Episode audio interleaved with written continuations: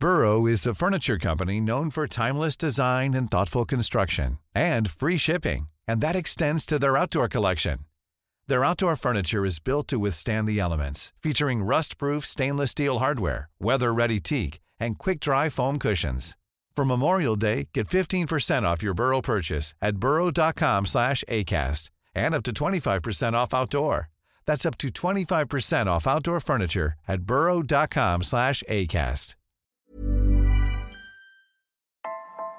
Hello and welcome to the Optus Sport Football Podcast. Joining me today, as always, is a man who has spent most of the Christmas break posting photos on social media of different beaches in the Dominican Republic. Hard life, huh, Phil?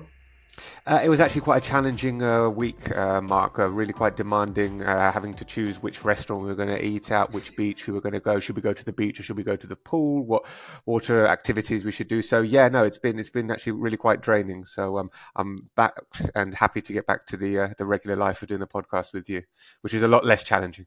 Yeah, well, I mean, I'd hope so, and I feel for you, mate. I really do. It looks Thanks, very challenging for yeah. you. Yeah. And also joining us is Jacob Tanswell, who writes about Aston Villa for The Athletic. And I'm sure you've been working a bit harder than Phil over this festive period. Uh, just a little bit. I don't want to take anything away from Phil, but yeah, just mainly spent it in Birmingham, travelling up to Manchester too, so not quite the same. No, no. I mean, don't think you'll find any beaches on the way up there, do you? No, only motorway, sadly. Yeah, yeah, yeah. And they're not the prettiest either, let's be honest. uh, lots of Premier League football over the festive period to catch up on. Uh, let's start with Liverpool, top of the table. Let's just think about that for a little bit because nobody really gave Liverpool much hope to, firstly, challenge Manchester City. And I think we're kind of getting back to the Liverpool that we expected to see last season, and they've they've struggled a bit.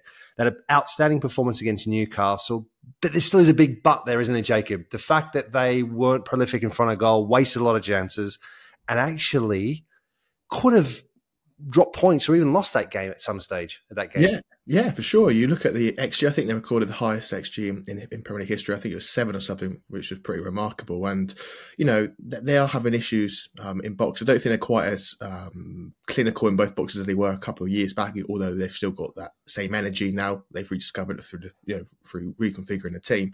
But it's going to be very interesting. I'm sure we might come on to it, Mark. That you know Mohamed Salah is going to be missing, and he's probably the most clinical and you know the most ruthless of them all. So it'd be very interesting to see if you know, these problems, although they've been doing so well, um, eventually do rear their head and come back to bite them.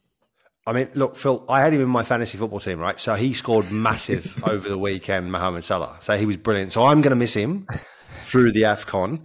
Yeah. I mean, how big a miss will he be? I mean, he hasn't, he's like in six and a half years, he's only missed 10 league games. It's going to be huge yeah. for Liverpool, isn't it? Do you know who, who I had in my, my fantasy team? Darwin Nunez. Oh, Darwin Nunez, yeah. yeah, yeah. I mean, he really should have. I mean, he should have had at least a couple of goals uh, in this game, and um, you know, big question marks about his his finishing. And it feels like we've been waiting a while now for for Darwin Nunez to get going in front of goal because, in terms of his all round game as a as a centre forward and a striker, he seems to have everything apart from the ability to consistently clinically take chances, which is a pretty big thing that you need for your for your striker. But it feels like once that clicks, if that comes, then he'll be a, a really extraordinarily good player. But uh, this game was just uh, another example of him not being able to to clinically take uh, chances. And the one player who is really, really clinical for Liverpool is is Mo Salah, and and obviously they are going to miss him. I was looking at it; it feels like Liverpool have got um, they've got they've got a pretty good squad. They've got strength in depth, and they've got players that can make the difference uh, from the bench this season. I went through and I had a look at the, the goals scored from substitutes uh, from Liverpool this season, and actually there's been there's been loads. So Gakpo scored against uh, Newcastle, Jota scored against Burnley, Harvey Elliott scored an injury time. Winner against winner against Palace, Endo scored against Fulham off the bench, Luis Diaz scored an injury time. Equaliser off the bench against Luton, Jota scored against West Ham off the bench, and Darwin Nunez, long time ago now, scored two goals off the bench against Newcastle, including an injury time uh, winner. So they have had players that have not necessarily been in the starting 11 to come into the team and, and make differences. And I think if you look at who's going to replace Salah, do they have anyone who can you know do exactly what he does no but i think jota will probably come into the team and he's he's he's not on salah's level but he's a you know, pretty good pretty good replacement you've got gakpo as well so there are players there is strength in depth there to i think help liverpool during this period but there's no there's there's no getting around the fact that he is an extraordinarily crucial player one of the best players that the Premier League has potentially ever seen in terms of forwards and the number of goals he scored and the, the impact he's had on this Liverpool team. And obviously they're going to miss Salah, yeah. So, bearing that in mind, Jacob, how important Salah has been for Liverpool, how big he is for them this season, how much he contributed in that Newcastle game, have they got enough to cope without him? And if so, can they maintain this title push? You know, Phil was right. They've got more depth, haven't they, in terms of the front line as well. And you're probably looking at likes of Núñez, but also you know Cody Gakpo, Luis Diaz to really you know, step up um, from it. But do, you do feel when you have a player who's, as you say, has only missed ten games in six years, who's as integral as he is, you know, the talisman, that is they're going to you know feel the effects. And there's been a few games this season where you know you know the, the Fulham game at home where you think maybe that you know they can't. This is not very sustainable. They can't keep going like this. Uh, and you know, having no Salah, their most ruthless, you know, uh, their best player, um, not having him could could be their biggest struggle. But they've got a lot more depth than they probably had, uh, you know, in those brilliant years under Firmino and Mane. You know, they had a great front line, but they didn't probably have the, you know, strength and depth in behind him, where now they probably have. And they can always rewire it as well. You know, Mac Allister or Szoboszlai could, could uh, go into those four positions or they could change the structure. But, you know, they, they probably haven't got an out and out replacement on that right side, especially. So it'd be interesting to see what he does and how it also affects Alexander Arnold's positioning and, and dynamic too. Mark, you seem to you, you, seem to quite fancy have quite fancied Liverpool, not necessarily from the start of the season, but we were talking about who could win the title, and, it, it, uh, the impression that I've had is that you've always quite fancied them this season. I have, and bearing in mind, I I kind of didn't really think about Afcon that much. Um, yeah, I, I, didn't really have it. I, I, mean, obviously, you know, there's some. I mean, I was more about Asian, Asian Cup because Australia's participation, and kind of almost forgot about Afcon. Um, and knowing that Liverpool obviously do have a lot of strength in depth, but Darwin Núñez is a big concern. I may have tipped him a couple of seasons to go to push Erling Haaland for goal uh, goal scorer of the of the season. Obviously, there's nowhere near that. I do like everything about him except the end product. You know, I think he's got hmm. absolutely everything to deliver. Yeah. Except he just doesn't have that. And obviously that's what he's going to be judged on, right? Obviously. Um, yeah. Dominik uh, limped off, looked like he was holding his hamstring. So let's hope, I don't know, for Liverpool's perspective, you'd hope that that's not too long because I think he's a massive player for them. Uh, Mac Allister is coming back from injury. He was obviously on the bench. So th- there are some pros and cons with it, but the, the big hole is going to be Mo Salah. That's obvious. How do you replace that? They, but they do have a lot of options going forward. Can they maintain it? I think they still can. Um, but you know, you look at the table, right, and you talk about who's going to win the league, right? And our Man City people, it's almost running Manchester City off, right? They're five points behind Liverpool with a game in hand. I, I haven't heard people write Manchester City off. I've heard people going, "Oh, you know what, Man City are going to win it." Yeah, we're all getting excited, but at the end of the day, Man City they've got a game in hand. They win that. They're two points behind Liverpool. They're going to come back, and they're obviously going to win it. We're getting too excited, which I think is a little bit sort of um, you know, spoil sport and negative. I think we genuinely do have a title race at the moment. Um, no one has been able to take an advantage uh, over Manchester City while they were away at the Club World Cup. That's true. But if you look at how tight it is, you know, six points separating the top five, uh, I can't remember it being that tight at this halfway stage of the season for uh, for a long time. And nobody is really taking the division and the the the the, the, race title race by the by by the horns and saying you know we're we're, we're going to win this. So I think it's it's anyone's to to to have a go at, which might Mark lead us nicely on to. Uh, to Aston Villa, no, and uh, a subject that Jacob has uh, has in depth knowledge on. I mean, like, yeah, I mean, Aston Villa, like, where are they? Are they second on the table, aren't they? They're, they're doing all right. Let's be honest. Um, go on, Jacob. Give us your knowledge on, on Aston Villa. Can they keep it up? Uh, I, let's save that question for later. I think right now, we, I think Villa fans and everyone around is just bathing in, in the in the glory, really. But one thing you could say that's going for Villa, and it might be overlooked more broadly, is since Emery's come in, only Man City and Liverpool have got more points anyway. You know, uh, Villa's home form is the best in the calendar year, so it's not just a it's not just a flash in a pan. This is not just a you know hole from 10 years ago where they started really well, you know, tense for seven or eight games and they just dip off, you know, go steeply downhill. This is quite a you know sustained level of, of, form, and you know it just shows that this is a really well well oiled team. They're tiring now. I think you've seen the last three games. Um, they probably need their injuries back. You know, no one really mentioned it, but injuries have you know really plagued them throughout the season. Buendia and Mings are out for the whole season. They're you know first, first choice left side, you know, Pau Torres, Jacob Ramsey, Alex Moreno have all suffered injuries too. Um, so they've had a lot of injuries they've had to contend with. But the thing about Emery is he's very effective. He knows how to get the job done at home. They're obviously, you know, unbeatable right now at the moment, and that's underpinning everything.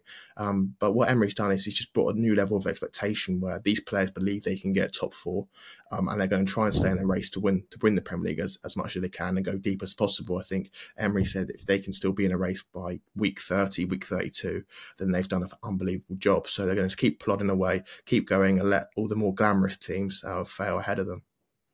J- Jacob, that's what he's done really well, hasn't he? He's managed, not managed the expectation. What he's done is I think he's pulled the crowd along with him in that they're very well organized, they're really high tempo, high energy, and there's a there's a sense of momentum building at Villa. And mm. without saying oh, they, they're going to win it or they're going to finish in the Champions League, whatever it is, it's more about a slow burn. But people have joined their their journey and believed in the process. I think at Villa, and that's something that's worked really well from certainly from afar, from my perspective. No, it has, and it's, it's, it's, a bit of a running joke. Every press conference you go to, he always says the same things about being consistent in the structure, but also saying we're not we're not top seven contenders. I think he said that before the start of the season, um, before the game away to Newcastle, where they did, did get hammered. He was like, "We're not t- top seven contenders," and then straight after the game, he was like, "See, we're definitely not uh, top seven contenders, and he keeps saying it now. He still, you know, points out that Chelsea and Man United are better than Aston Villa. But deep down, if you speak to those in his inner circle, he knows that this is an unbelievable opportunity. You know, the dysfunction at Chelsea, at Man United, um, you know, teething issues elsewhere as well. He knows that you know, to get in the top four or to challenge for, for the Premier League is there this season. Um, especially, you know, Man City and Arsenal, Liverpool, their points tally isn't quite as high or a runaway leader as previous years. So I think there's a really good opportunity for them there. But yeah, as you said, he's just takes it week by week. You know, I think before um, the, the, game the other day, you said I'm really looking forward to the cup game against Middlesbrough, and I think every, always in a circle and like really, but he just absolutely he just loves it, and they plan. You know, the, his analysts plan two weeks in advance. He just focuses on the next game. It's a real good structure there, and um, he just enjoys every week and and focus on every game and seeing what happens at the end of the season. Uh, Jacob, tell me who, which players have you seen like a really noticeable improvement under Unai Emery? Because when you get an elite level coach like uh, Unai into a club, the idea is that uh, he implements his ideas, his structures, but also he improves certain mm. players. So I'm sure there's been like a, a big, big uh, surge in quality from certain players. Who who would you pick out? Yeah, you probably have to look at the spine of the team to be honest. You you know, Ezri Konsa has played more minutes than any other Premier League player in 2023. Um, John McGinn and obviously Ollie Watkins. Ollie Watkins is someone that will take the headlines because his goal scoring record. Uh, I think only Erling Haaland and Salah have got more in him than him in a calendar year. Um, but probably you have to say overall John McGinn because it was only a year ago under Gerrard where he wasn't getting played. He was on the bench. Um, West Ham were interested in him, and he probably thought his days were numbered. I think Villa probably thought if if we want to get into the top 10, you're probably not the right guy for us. And yet now he's the captain um, in that home win against Man City, where probably the best performance of Villa in decades. He was the best midfielder on the pitch by, you know, country mile, really. So to see the improvement in him um, is pretty remarkable. And it's probably those guys that have been there for a long time that Emery's really just brought them to another level and a level that probably they didn't even think they were capable of.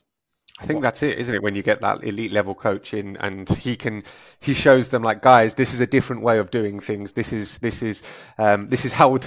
All right, I don't want to say this is how the big boys do it, but this is how we do it at the top. You guys are good enough to do this, and it feels like everyone's sort of bought into that, and uh, and you can see it. And yeah, John McGinn. I mean, wow. Um, I've only seen it once live this season. I was at the Spurs Villa game, a game which Spurs, mm. you know had plenty of chances to uh, to take in the first half. I'm a Spurs fan, by the way, Jacob, so uh, I was a little bit disappointed by that. But yeah, John McGinn um, in parts in that game were, was really, really uh, impressive. I was keeping my eye out for Pau Torres because obviously I'm based in Spain. Uh, I've watched him a lot. I've spoken to him as well before. I was interested to see how he uh, he gets on working with Emery uh, very closely during their time at, at Villarreal. And and um, what you what do you make of Pau? Because obviously I've always been a really big fan of him, but he does have a slight Mm, drop off in uh, uh, awareness sometimes. Sometimes he plays the wrong pass. He's always keen to play the ball out from the back. Sometimes he does a switch off. Uh, what have you made of Pau Torres? no, I think he's been. I think he's been increasingly excellent. And Pau Torres, you said he's worked with him before, so Pau's all, all too aware of Emery's, you know, hour and fifteen minute analyst sessions. You know, he does three or four times a week. Which, if they were losing, I think the players would switch off. But um, no, Pau, in terms of his importance of Villa, I think you've probably seen it when he's been missing. You know, Lenglet yeah. offer is a left-footed centre back, but he doesn't offer the same progressive passing, breaking through the lines, and how Emery wants to play, similar to De Zerbi, how he wants to coax opposition forwards onto Villa and then play them through the lines. He's so important in, in, in that, and I think he's made you know, more progressive passes than any other any other player, more moved the ball upfield more than any other player. I think he's just a fantastic player in possession. There's a few question marks over his physicality and mobility. You've seen a few, a few goals, but he's really good at also operating the offside trap that Villa are you know experts at as well. He's great at stepping up just in time. So him and Konsa, when Konsa plays centre back as well, who's a bit quicker, um, they formed a really good partnership. Um, Jacob, you know, uh, you've done a piece on Leon Bailey just recently for The Athletic and really fascinating um, sort of insight to his background. I mean, he was one of 23 children adopted by a guy called Craig Butler. Can you give us a little bit more of an insight onto that article and a little bit about Leon Bailey? I mean, he's been phenomenal mm. for Villa this season six goals, five assists in 18 games. Um, he's been a bit of a slow burner. Seeing him in Germany has been really exciting, but you got to know him a bit uh, more personally. Yeah, it's been a pretty remarkable story. I didn't quite realise the story behind it. It took a few months to, to really go into detail. It's, yeah, he's one of 23 children that were adopted by this man who's, you know, it was a, a very uh, rich and successful businessman, but he had ties in his local community. He was exposed to Leon Bailey um, to gangs and violence before that, and uh, um, up until the age of eight, um, saw a lot of you know bad things. He was part of a tough neighborhood, um, and then yeah, he got he got adopted by by this man. Um, they he obviously had a lot of money, so he was able to set up this football academy, um, but the, he realized that Jamaican players weren't probably in um, in having the right opportunities to progress into the next level if they want to be footballers. So, what he did um, with Leon and a couple of other of the best lads from the academy, as he just went brought a bag of balls, brought a rucksack, and they just drove all around Europe, going on 200 different trials um, with, with, various clubs, you know, including Ajax and, and and you know clubs in Slovenia, Slovakia, things like that. And eventually, he um, got signed up by Genk. I think about five years into the, this journey, where they were just surviving on you know cans of tuna, um, and the rest is history. It's um, you know so much detail that you know he and there's so many things he's had to overcome as well. He you know he couldn't read or write until he was 14, and now he speaks five and five or six different languages. So yeah, I think having that type of adversity has probably stood him stood him a good stead at Villa because, as you say, it was a slow burner early on, but now he's had that belief and he's he's you know, he he's always had belief in himself, but I think a coach has given him belief. I think it was pretty obvious that Steven Gerrard didn't have that, where Emery knows that he's very good, and they've been working on his consistency away from home as well. And you know, now he's probably right now Villa's most threatening attacker, and he's he's the man for big moments at the moment. All right, we've we've uh, we've big upped Villa. You know, Emery's a fantastic coach. We know that anyway, right? And but we've got to give we've got to play with Phil a little bit because he loves uh, uh, Emery. Um, obviously, Ollie Watkins, Leon Bailey. Um, Douglas Luiz. All right, I'm going to put you on the spot. Are they going to be top four? Are they and are they genuine title contenders, Jacob? I don't think they're genuine title contenders, but the question is obviously top five could get them in the Champions League. You're probably looking there, but I do feel if one of the bigger teams do drop off, um, yeah, I, am pretty confident they can get top four uh, come May. Uh, we have picked up Villa, and we've spent quite a bit on today's podcast talking about Villa. And a because we've got Jacob who knows so much about them, and it's, it because it is such a it's, it's, it's it's a big story. We're at the halfway point of the season. You've got Villa, whose manager said at the start of the season we're not even top seven, and here they are sitting second, and, and at the moment in the title race. At the moment, I mean they might not be there in, in ten weeks' time, but at the moment uh, they're there. So um, I think it's worth you know it was well worth us um, stopping and, and, and, talking a little bit about Villa.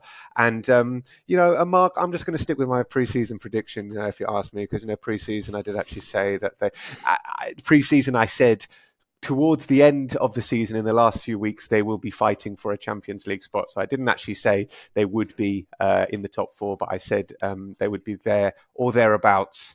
um, come the, the, the final stretch of the season. And I'll, I think I'll stick with that actually because I don't think they're going to win the, the title. I think they might have um, something to say in terms of taking points of, of, of, teams that are challenging more realistically for it. But them fighting for the top four uh, in the final stretch of the season, I think is very, very feasible. We might have to go back to the recording about you saying you thought that they might not be in the top four. They'll be fighting there or thereabouts because I think you may have said they were going to finish top four. But anyway, it doesn't matter. um, uh, look, I think I think it's going to be really close. I think it's between Villa and Spurs in that top four, top five. Uh, well, top five they are that top five, but top four, traditional top four. I think it's between Spurs and Villa, and I think January transfer window is going to be even bigger for teams like Villa and Spurs um, because of the injuries. Um, Spurs have already been mentioned with a number of players as well. Uh, so I think for those two clubs in particular, um, it's going to be huge. And Arsenal, of course, for a striker. That's probably something they big high up on their on their wish list. Let's move on to, to one of those teams, uh, Ange at Spurs. They've won four of their last five league matches. Most recently at home to Bournemouth. They're still in touching distance of that top four and only a point behind uh, uh, Arsenal. But they've got a big problem as well. They're going to miss one of their most influential players for a month, well, potentially a month. In Son, twelve goals, five assists in the league. Um, how do they cope without him, Jacob? Another one. Well, yeah, it's, it's, similar to Liverpool, isn't it? You've probably got to look at the other guys to, to step up. But the thing about Ange is what he's done so well without Harry Kane is he's probably built a more of, of, a collective structure, which doesn't really rely on one individual. He's got you know goals from other positions. I think Kulusevski's coming back into his best form. He'll probably you know spearhead the attack. Um, and you know he's probably not got the strength and depth of, of Liverpool he'd like, but I do feel they've got a good intensity. They've got a good way of playing. You know, Richarlison, he's you know, you're still waiting for him to explode as well, aren't you? Similar to Darwin Nunez. Um, so, yeah, I think, and you know, he, he's had to contend with unavailability throughout the season, really, um, and sometimes it's, it's, it's bit him. But yeah, I think they're, they're probably in a much better position in this season to cope with the absence of Son um, than they were last year, where basically the whole attack was built around two players. Oh, allow me to be. Obviously, we're supposed to be completely impartial and neutral. And uh, which, which I'm expecting you to not be. I'm I'm actually really worried as a Spurs fan with with Son going Son going away because I think Spurs are are so uh, reliant on him, and the drop off to who might try and replace him is so vast that I don't think there's any way that Spurs don't feel it can considerably. Um, Richarlison has been better uh, when he's been played uh, through the centre, and Son's been pushed out wide, uh, which is not how they played at the start of the season. But he seems to be uh, uh, better there. So who's going to replace Son? I mean, obviously, as you mentioned, there is Kulusevski, but then. on the other flank, Brennan Johnson, not necessarily been overly convinced with him. Bryan Gil is a trier. God knows he's a trier, but he does not have that um, final final pass, so the ability to play the correct pass uh, more often than not. We're missing James Maddison badly, so yeah, it's um, it's going to be a, a, really, really, really big test for uh, for Spurs. Another one as well because there seem there's been a lot of um, adversity for uh, Ange Postecoglou in this first uh, season. It started off by losing the greatest striker in the club's history, and has continued with plenty of injuries, loads of suspensions, and um, they've just about managed to to cope with it. But I think this is going to be the the biggest test of all, losing the the fulcrum of the attack. And um, I'm not hopeful. I'm genuinely not hopeful. Well, we talked we talked Jacob about the the injury list of other teams as well. Like Villa's had a lot of injuries. Spurs have been it's been a disaster for them. Everyone's well. had loads of injuries. Everyone, Everyone yeah. has, but, but but the teams on the peripheral. So those teams that have looking to join the elite ones in terms of Spurs and and uh, and uh, Villa, that's often often more damaging, right? I mean, if you look at if you look at Spurs with Maddison, Romero out, and Son leaving, just those three alone are absolutely huge for Spurs. I know people will say, well, if if Man City lost, you know, Haaland, which they have, obviously De Bruyne, which they have, they're still maintaining a run because they've got a lot, a lot of depth, right? So that the rest just don't have that same sort of depth. That's that's the biggest issue, isn't it, for anyone trying to compete at that highest level? Yeah, for sure, and that's why they are where they are because they haven't built a squad that has got that depth that can compensate for injuries like that, and um, they're the ones that are trying to push to, to get to reach the next grade, but they have to do it with their best players, so they're always going to feel it a lot more when they haven't haven't got them. Um, but you, yeah, you've seen Spurs as well, the, the way they play. You know, they, have been without two centre halves for a few weeks now, and yet, um, you know, you probably say that wouldn't really happen at any other any other team. I know Liverpool had that massive crisis a few years back, but that was you know it seemed like an anomaly at the time. Where you know Spurs they, they have to be at their best really to try and break into you know, top, even top three probably. But you know, having these injuries, you're always going to feel it more. It's the same with Villa. The lack of depth will probably ultimately will, will uh, hamstring them in the end, maybe. You mentioned the lack of centre backs. Just shout out to Emerson Royal, by the way. Played centre back again against Bournemouth, and he was at some point something of a figure of fun for uh, for Spurs fans who did not necessarily rate him particularly highly.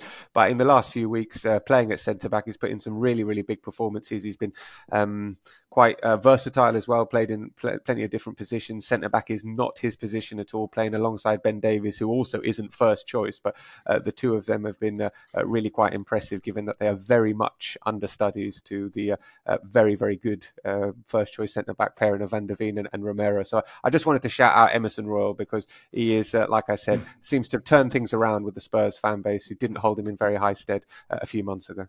So you can't underestimate how important having a good manager is, good man manager, and mm. a manager that works with play. So go back a little bit to that uh, John McGinn at Aston Villa, Tyrone Mings under Steven Gerrard were were pushed to a side. Now they're massively influential players. You look at Spurs, um, how important it is to have those players on board, in particular when you have injuries. Like so, so Ange could have gone in there easily and just ruffled feathers and gone right. You know, they're not really my plans, and almost like casting the ones I've seen it time and time again. Managers do that, and they find themselves in big trouble when you have do when you do have injuries. You can't move those players on. You have injuries down the track, and you need to rely on them. Uh, let's talk about Arsenal now. One of the big hitters who are in a bit of a, a, minor blip at the moment, or possibly a minor blip, or just a bad run of form. I mean, they've only won one game since the fifth of December in the league. Um, so, Jackie, is it a minor blip, or are there bigger problems at, at Arsenal? I think you'd probably say uh, if you look at the last couple of years, you'd just say it's, it's a minor blip. Uh, although uh, you do look at Arsenal now, and they're la- lacking that second change of gear, aren't they? They're looking at quite formulaic, quite mm. you know, structured. And I know Arteta loves it. You know, he loves everything controlled. And but they even when they were winning early this season, it didn't feel quite the freewheeling, entertaining team. You know, quite as fluid as they were last year, which is a bit of a surprise given you know they, they've try to they've taken away Xhaka, who's more of a centre midfielder, and they try to bring in Kai Havertz, who you think is a bit more offensively minded. So yeah, it's looked a little bit like that. They've been just going through games, trying to have that control, but when they lack that bit of I don't know energy, pizzazz up front. You know, Saka Martinelli are struggling. Jesus obviously is not the most reliable clinical goal scorer. Then you probably say actually, they look quite one paced and one dimensional. And against teams that will, will sit deeper and then counter attack like West Ham or Fulham have, um, if you if you are looking one paced, then you probably will be exploited at some point. So I think they just need to find that change of gear and need to find that attacking spark from somewhere. Maybe you look at the de- uh, depth and see someone on the bench, but yeah, I think it's just a minor blip, and I'm sure they'll get back to winning ways soon. If you're to put your finger on one thing, Jacob, what do you think they are missing? I think, that, as you say, I think they're missing an actual number nine that can finish the chances, that gets in the box, that stays in the box. Um, you look at Jesus, I, I, he was at Villa a, a, few weeks ago playing, and I think he does everything apart from getting in the box. He's excellent, but you look at, he go, the ball goes, gets transferred out to Saka and Martinelli. They've got triangles in, down either flank, but then you look in the box and you, you're looking at Jesus or Nketiah to get in there. And you, you, see who they bring on. It goes back to that argument of strength and depth. They bring on a Reiss Nelson, Eddie Nketiah, these players um, who you know are good players. But if you want to win a title and if you want to, you know, in these games with fine margins, will they be the difference makers? I'm not, I'm not too sure. Phil, if you look at sorry, if you look at Phil at their their run coming up now, they've got they've got um, Liverpool on Sunday in the FA Cup, right? Is that their their most well, I suppose, realistic way of winning a trophy this season. Because I mean, if you look at their squad, you look at the way they're they're not really performing. I kind of see a little bit of cracks in Arteta. Certainly losing. He's very very non-responsive in his interviews um, to any sort of any probing question. Then they've got Palace at home, Forest away, Liverpool at home in the next three league games after that. Can you see it going pear shaped at uh, Spurs? At, sorry, at, at, Arsenal, and not that you put your Spurs hat on and hope it goes pear shaped. Do you no, actually no, genuinely no, think it will? No, no, no, no. Listen, I'm I'm only impartial when it comes to talking about Spurs. Um, um, I, I, echo everything that Jacob uh, was saying actually in terms of um, Arsenal and, and the kind of like formulaic play we've seen from them in the uh, th- this season compared to last season. You kind of know what you're going to get. There doesn't seem to be uh, anything different in the way that they try and create their chances. There seems to be just a lot of passing in and around the penalty area without any kind of direct sort of penetrating balls or runs into the box. You look at the strikers and their and their goals, and they're just way down on numbers that you need to win the league. I know Saka's got six goals this season. It's a goal every 278 minutes. That's not enough. Uh, he's the uh, he's the top goal scorer. Martinelli's goals are, are way down on last season, or maybe overachieved last season in terms of goals. Maybe he isn't a, a, a goal scorer. Jesus has got three goals all season, and Eddie Nketiah has only scored in three games this season, and the last time was was three months ago. So if you're trying to put one, you know, your finger on one thing, it is a lack of a clinical goal scorer. And are they going to go out and try and fix that in in January, and there's been loads of speculation of Ivan Toney uh, potentially leaving Brentford and, and, and, joining Arsenal. If you were trying to think of a ready-made fix for Arsenal, it would be someone as as, as clinical as a finisher as, as Ivan Toney. Even though you know he hasn't played for uh, eight months, and and um, you know uh, I don't think Brentford are going to let him go. But that, that that is one one suggestion for uh, for Arsenal. Sorry, Mark. That's the thing, though. Like Ivan Tony, this is, just blows my mind, right? I, I know his record at Brentford is really good, right? In the Premier League, yeah. something like sixty-seven goals really or something like in hundred games. Really, right? really good. Yeah, it is. But he's had eight months out of the game. He's good. He has he has a problem, a sort of a, yeah. a gambling addiction problem. Surely he needs to get games under his belt between now and the end of the season, get his head right. The is, he's he's not been injured. That's the thing. He's not been injured. He has been playing sort of friendlies behind closed doors. Um, it's not as if he's been coming back from a, a horrific injury. I, would say it's not worse now. I mean, you, are the ex-pro. You tell me, is it harder to come back from a layoff where you've just not been allowed to play in competitive fixtures, or if you've done your ACL? I would say that. Well, well I, I, look, I've never had an ACL like a really, really bad injury like that. I, have had an injury that's been been serious. It's kept me out for say three months or so, but not so much where you think, right, uh, I don't know, it never really bothered me coming back because you knew you were fit. I, I, don't know. I think that when you've had other issues away from football, personal issues, and obviously yeah. there's there's a mental aspect to it.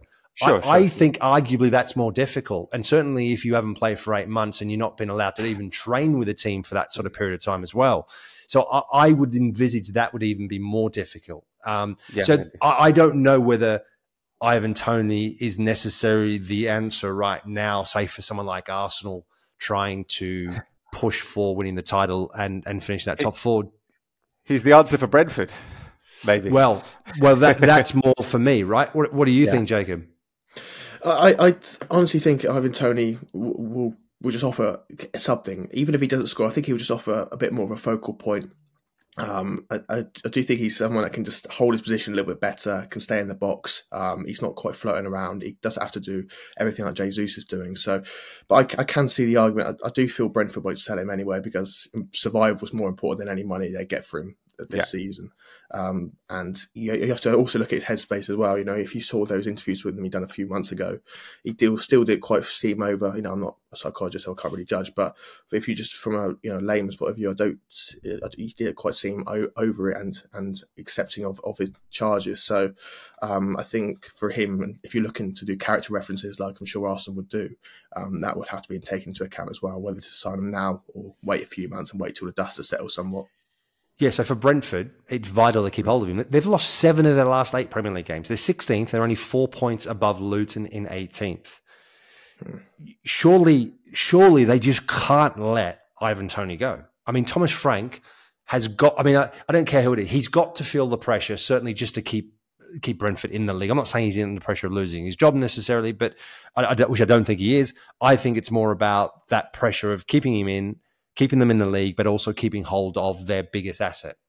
Yeah, for sure. You, but the problem's been exacerbated by you know Wissa and Mbeumo, um, especially Mbeumo being injured for for long. Because at start of the season, they're probably just getting by, weren't they? They were they had reconfigured a little bit of the attack. Uh, and Mbeumo was looking like you know he could step up and and replace Toney in, in somewhat in terms of his uh, goal output, but he's got injured now as well. So you know they they're, they're really lacking. You know, I went to see Brentford a few weeks ago, and they did everything right. Really, I thought their intensity was good. They were as direct as ever. They were most aggressive, but they just didn't have that cutting edge at the end. And they could have killed Villa, um, but then they had the player sent off, and the tables turned. So, you know, they have to keep them. You know, because of where they are, because there's a there's a threat of them of getting dragged into a relegation scrap, but also because of the other injuries too.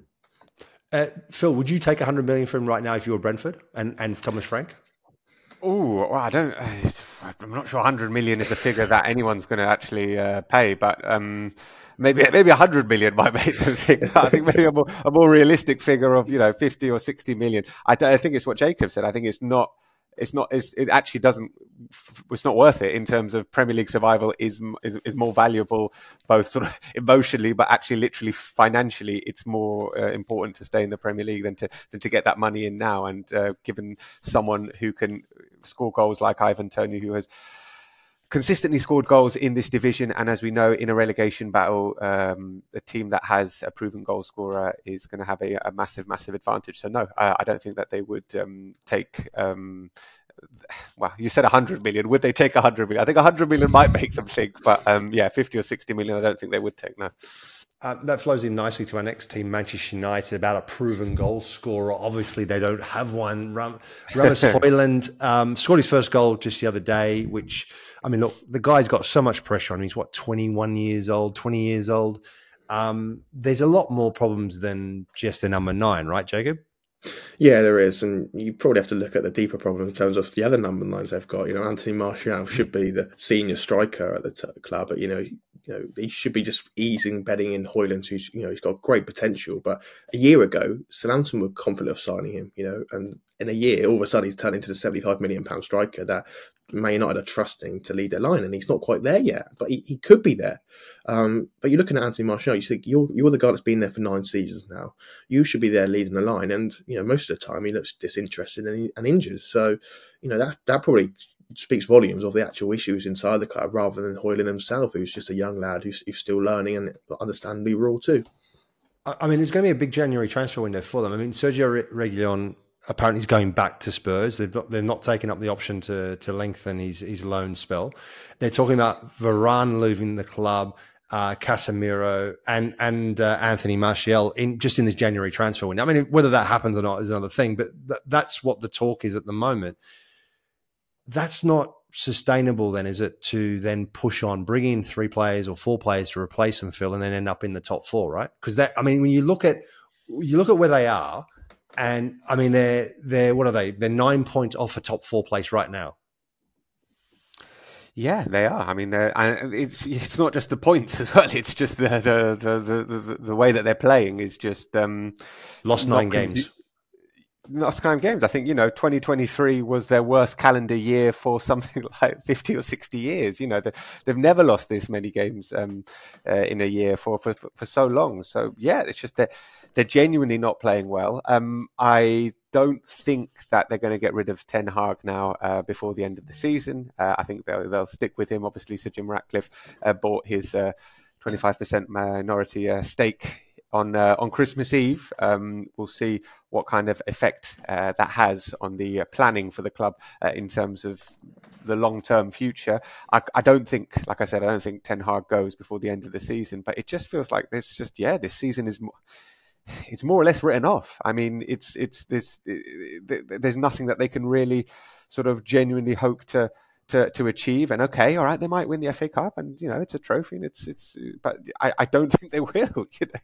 You, think there's so many other better teams uh, in, uh, in in England at the moment than uh, than Manchester United. Then that would be a, a massive achievement. And in terms of top four, they're just so far away from getting back into the Champions League. And even if they did, okay, they get the money and they get some prestige, and they can offer that to to potential signings, you know, okay, we're in the Champions League. But look what they did in the Champions League this season. I mean, they crashed out of a really, really winnable group. I mean, okay, not winnable, but a group that they should have gone through, you know, pretty comfortably, and they were miles off the pace. So uh, they're, they're they're so far away from being what they were. And I saw a tweet from someone, and I can't even remember the exact wording, but it was like for people who grew up in the '90s.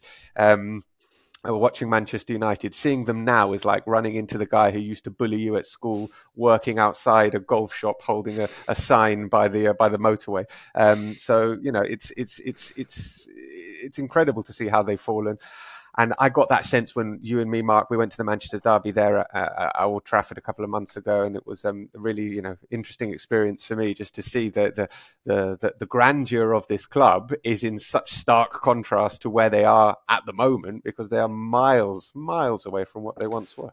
I think the best way to describe them at the moment is a bit like that day we went to Old Trafford and you see the, the stadium roof leaking hit three different parts of the ground. So for me, the best way to describe him is falling apart.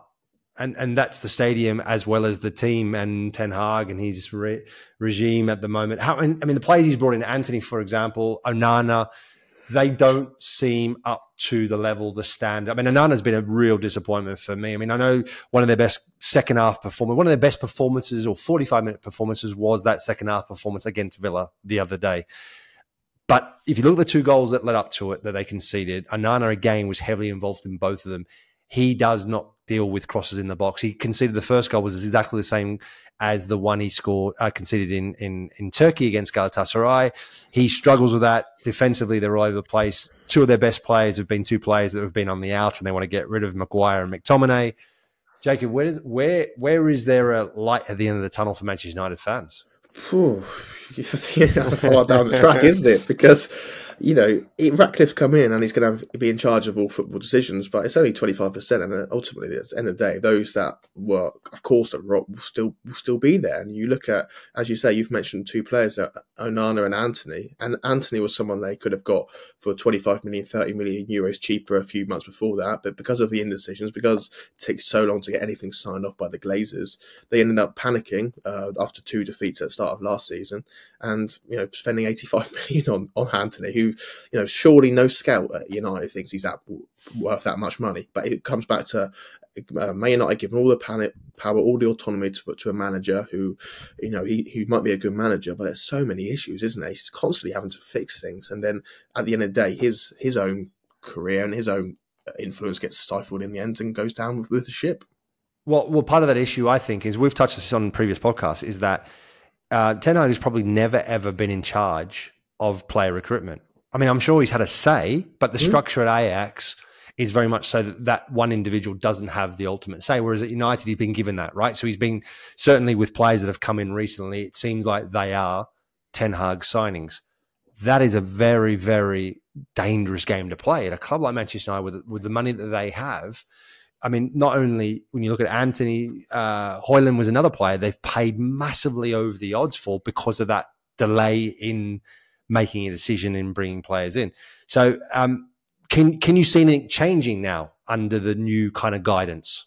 Well, that's been an issue. What under David Moyes when he brought Marouane Fellaini in. So it's not it's not just a ten, 10 hard thing. This has been going on for for years. But I think the important thing for for the new guidance is that they've got fresh eyes now. They've got Dave Brailsford, who okay, he's from a cycling background, but he knows you know about elite environments, and hopefully that means that he brings in people that know how the club works and hopefully shares and separates control away from the manager.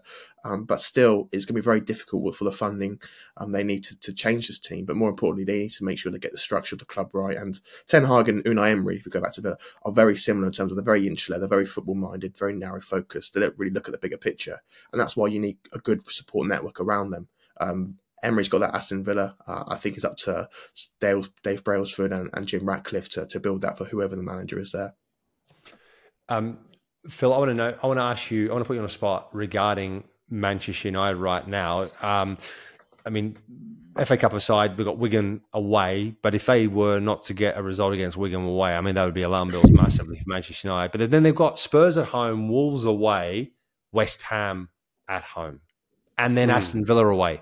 I mean, can you see a scenario where they pick up very few points in those four games? Yes. And then Ten Hag could be out the door?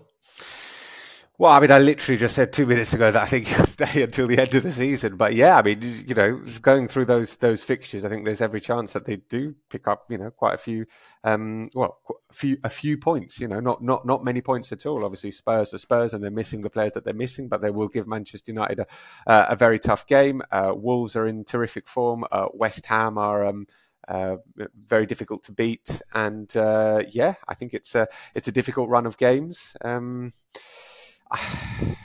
I mean, if you if you lose every one of those games and you lose to Wigan and it's just completely untenable, then okay, maybe, uh, maybe they do pull the trigger. Um, but it just feels like they're just going to limp on until the end of the season because because they they they have been they've been so wildly inconsistent, and they have been. Uh, if you look at the wins that they've had as well, they've not been wins that have just sort of blown teams away. I mean, against Villa, they came back, didn't they? Against um, that was the uh, t- terrific comeback. When was it when Scott McTominay scored two goals uh, late on? as against Brentford. I mean, there've been games against Fulham. They won one 0 and it wasn't you know it wasn't a great game. They haven't had any massive massive wins and, and performances, but I think if you can grind out a few results, then that will see him get to the end of the season, and then they can maybe reset in the uh, in the summer. But yeah, I mean, it's just it's just a bit meh from Manchester United. It's just you know there there isn't really anything um, to get uh, excited about, even from a neutral perspective, apart from just the the novelty factor for, like I said, people of my generation of seeing Manchester United struggle quite this badly for such a sustained period, which just was completely unthinkable um, when we were growing up. Uh, I just want to briefly just talk about West Ham and David Moyes. Underrated. Is he one of the most underrated managers in the league, Jacob? What he's done at West Ham, they're sixth on the table, won the Conference League last season. Yes, the, the, the league form struggled off the back of that, but they still got the job done. He's on the verge of signing a new two year contract. No, I think it's fully uh, vindicated that he gets an extension. When you speak to West Ham fans, there's always a few people that are unsure about David Moyes. Yeah, and yeah, it's yeah, just yeah. like, fair enough. I know the football's a little bit. They want to look, look at themselves in terms of more possession base, uh, more dominant in games, and you know they've got a good caliber of players as well. But they had one off season last year, and it's quite refreshing. Actually, West Ham stuck by them. Actually, a manager can go through dips. That doesn't mean they're going to get relegated. They're still going to have some success, some great success with the with the cup, but they can have some dips in form. Not every year is going to be linear where they keep progressing in terms of their league position.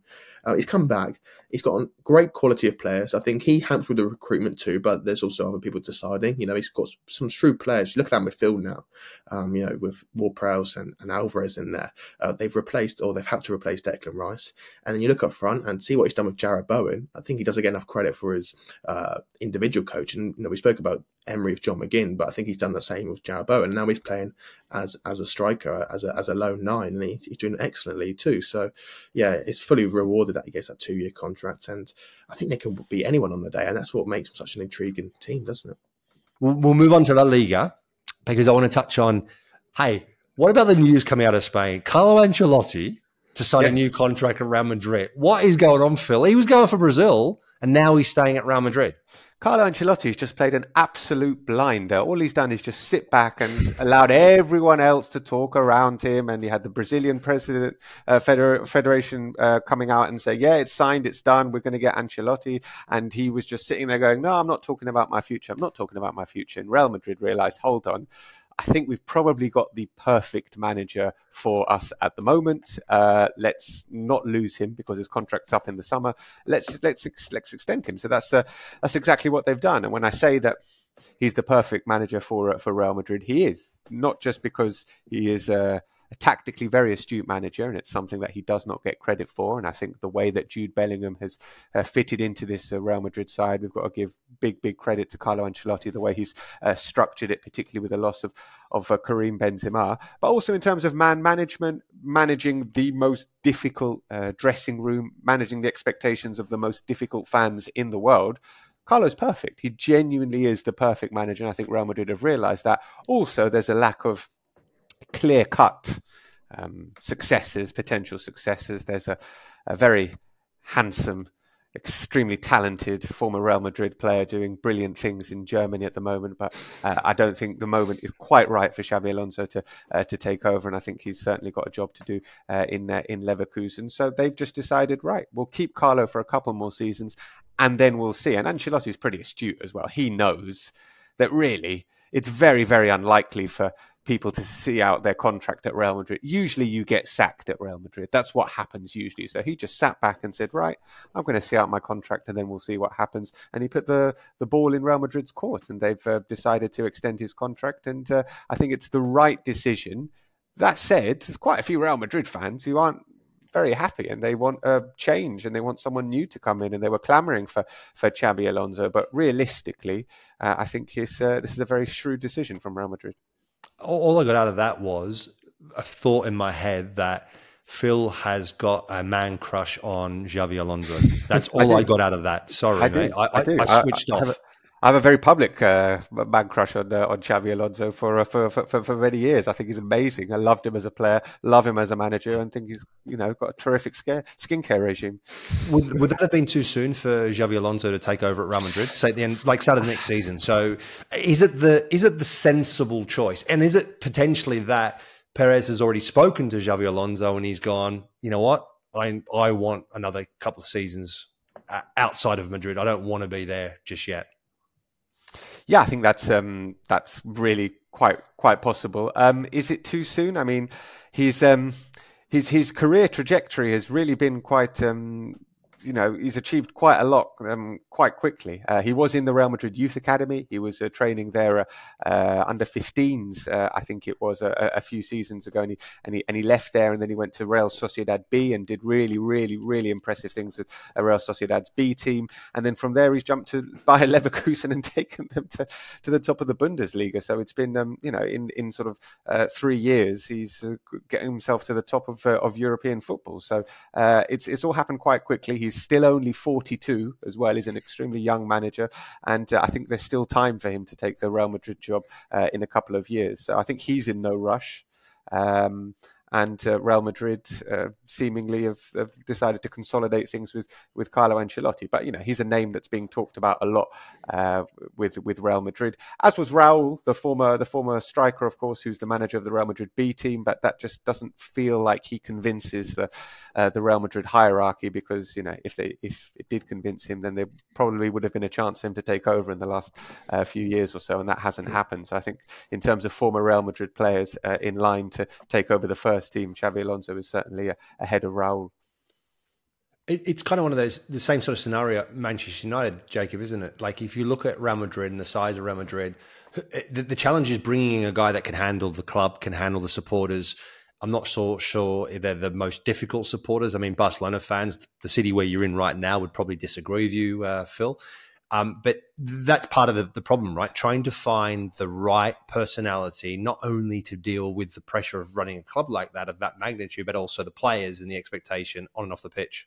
That's why he's such uh, Ancelotti's worth his weight in gold, isn't he? Because he just he gets on with it. He he, he doesn't look phased at all.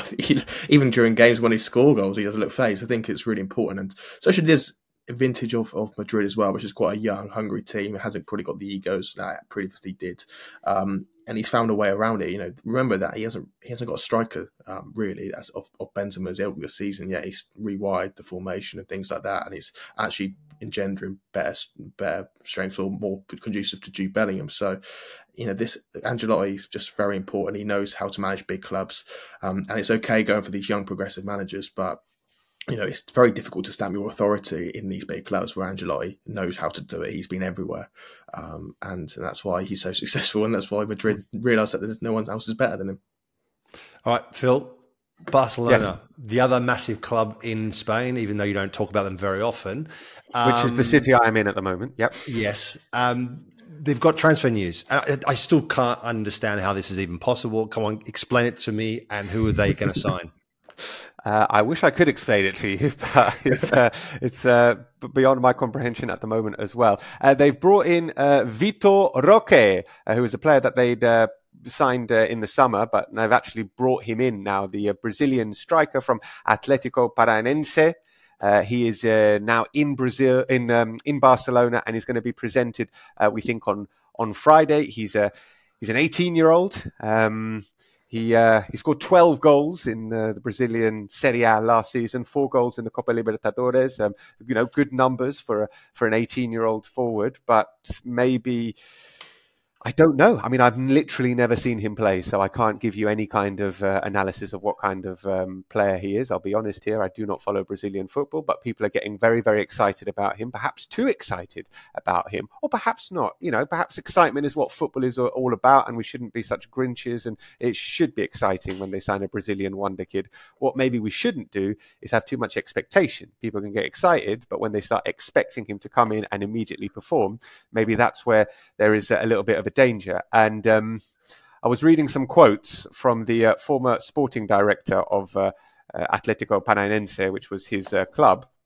And he said Vitor Roque is very, very similar to Ronaldo Nazario. So just building him up there and making everybody go wildly off the scale in terms of expectations and excitement. Uh, listen, they need another striker uh, as a backup for Robert Lewandowski, who is 35 and who has looked very, very, very tired uh, of the last uh, couple of uh, uh, months, not least because he plays basically every minute of every game. So uh, they need other options, and they also need someone to provide competition for Lewandowski as well. To you know, not literally, but you know, metaphorically, maybe give him a kick up the backside and um, maybe spark him into life a little bit. So it's a, it's in theory a good signing, but in practice we'll have to see because, like I said, he's 18, he's come from Brazil literally never played in Europe before. So uh, we'll see how it goes. But I know. And if you're asking me how they can do this, I do not know.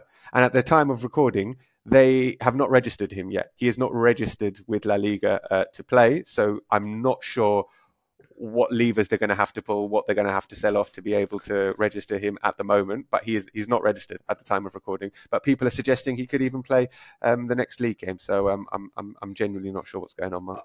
I think that's the favourite terminology at Barcelona: uh, levers. Um, levers, just, yeah, yeah. Everything is about levers at Barcelona these days. Um, just quickly, Rayo Vallecano, first game back after their mini break over Christmas in La Liga. Get a win under the belt, your team. We get to talk about Rayo on the podcast. Yeah, come on. I'm getting a chance. Okay, yeah. 1 2 nil against Getafe yesterday. Getafe had three men sent off, and Rayo sat back, were 2 0 up, and just held on for a for a 2 0 win after after all those red cards. So they ground it out. They hadn't won for a, um, a couple of months. They hadn't scored for four games. So it was a, a really big win for Rayo. Now, I'm wearing my Rayo shirt today, so this is why you've asked me, I know. So I'm going to I'm gonna wear my Rayo shirt more often when we record the podcast to get to talk about them more. Well, that's all we've got time for this week. Remember, every game of La Liga and the Premier League is live and exclusive on Optus Sport. See you next time.